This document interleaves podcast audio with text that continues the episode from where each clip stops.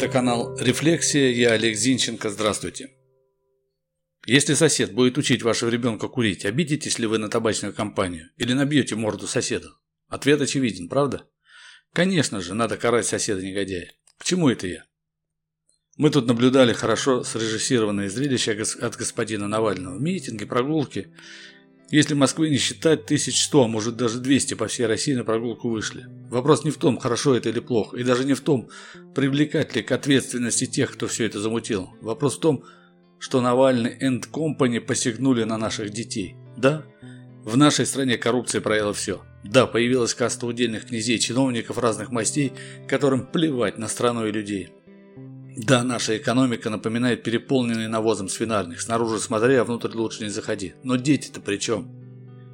Не в русском характере. Впереди боевых цепей детей ставить. Правда, Навальный как-то обмолвился, что в нем больше украинской крови.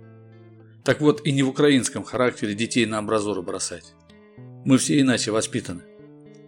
Зато хорошо помним по рассказам дедов, родителей, из фильмов и книг, кто спокойно гнал детей по минным полям на пулеметы, кто выкачивал из детей кровь для солдат. Вот что, господин Навальный и господа, около и под Навальновцы. Хотите бороться с режимом – это ваше дело.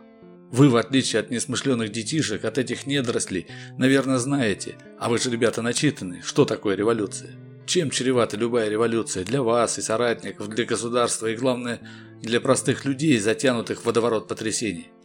А вот эти мальчики и девочки, что пришли на тусу, вряд ли понимают, что ими манипулируют, в какую игру втягивают. Они думают, что встали за правое дело, а по сути дети – массовка к большому спектаклю под названием «Навальный Мессия, и он откроет вам дорогу в рай».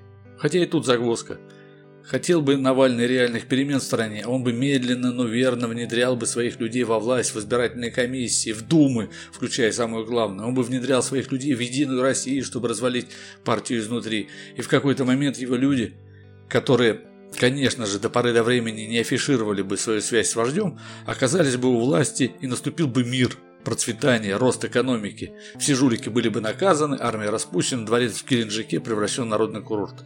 Но он делает шоу. Он делает просмотры на YouTube, провоцирует громкие аресты, его, соратников и, главное, детей, чтобы показать кровожадность власти. Он хочет, а это видится именно так, раскачать ситуацию до бунтов, до революции, чтобы, как любой революционер, воспользоваться следами переворота. А дальше что? Кто же его знает? Это же революция.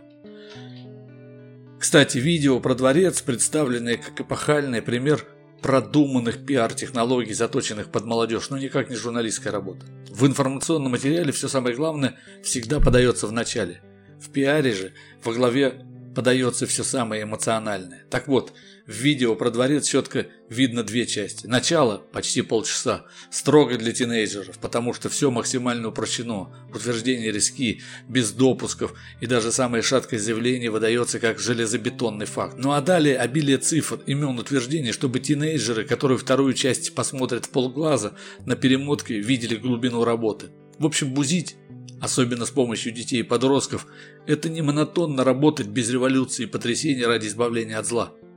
Эх, разучились мы анализировать, отвыкаем думать, поколение поисковых запросов. Так и живем. Это был канал «Рефлексия». Я Олег Зинченко. До встречи.